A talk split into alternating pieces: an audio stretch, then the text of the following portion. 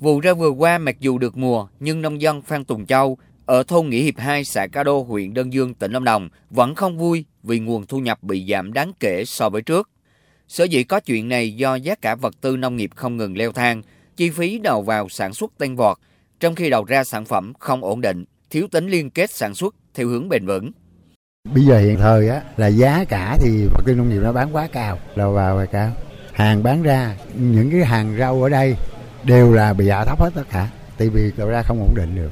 Đa số là bán cho thương lái. Ngược lại với ông Phan Tùng Châu, tuy có ảnh hưởng đáng kể bởi chi phí đầu vào tăng cao, nhưng nhờ giá cả và đầu ra sản phẩm ổn định thông qua các liên kết sản xuất theo đơn đặt hàng, nhiều nông dân khác trên địa bàn tỉnh Lâm Đồng đảm bảo đạt doanh thu trên cùng đơn vị diện tích canh tác. Đơn cử là vùng trồng sầu riêng chất lượng cao tại xã Lộc An, huyện Bảo Lâm, tỉnh Lâm Đồng.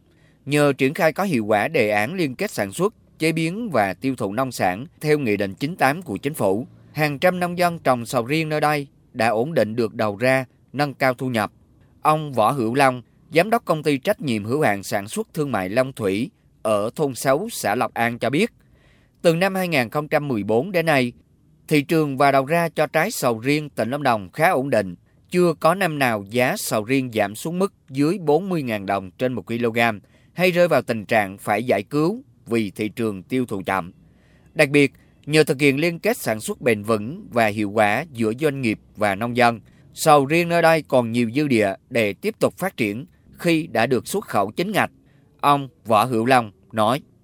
Sầu riêng của mình không thể là ờ, ưa là xịt thuốc, ưa là cắt non, ưa cắt bầy cắt bá. Bởi sao? Hợp tác xã phải cắt cái quả sầu riêng đúng tuổi cho tôi chứ. Tôi mới xuất khẩu qua đó tôi bán thì rõ ràng cái giá trị nông sản của mình nó cạnh tranh với Thái Lan nó mới được. Cái chuỗi liên kết là nó có cái phần như vậy hơn giá trị của bên ngoài thế. Còn nông dân mà mình ai nấy làm, tôi làm sao làm thì ông này làm tốt năm ông này phá thì cuối cùng là thành hàng xấu hết trơn đấy. Là giữa cái chuỗi nó có lời hơn là những người nông dân tự làm tự không ai quản lý được.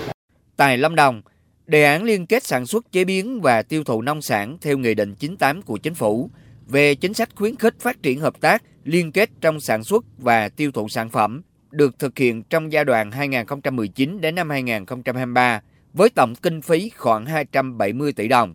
Trong đó, có hơn 51% vốn ngân sách nhà nước từ nguồn xây dựng nông thôn mới và lồng ghép từ các chương trình dự án khác. Gần 49% số tiền còn lại là vốn đối ứng từ doanh nghiệp hợp tác xã và nhân dân. Ông Nguyễn Văn Châu, Phó Giám đốc Sở Nông nghiệp và Phát triển Nông thôn tỉnh Lâm Đồng cho biết, hiện Lâm Đồng đã xây dựng và phát triển được 182 chuỗi liên kết với gần 16.000 hộ trồng trọt và 2.445 hộ chăn nuôi.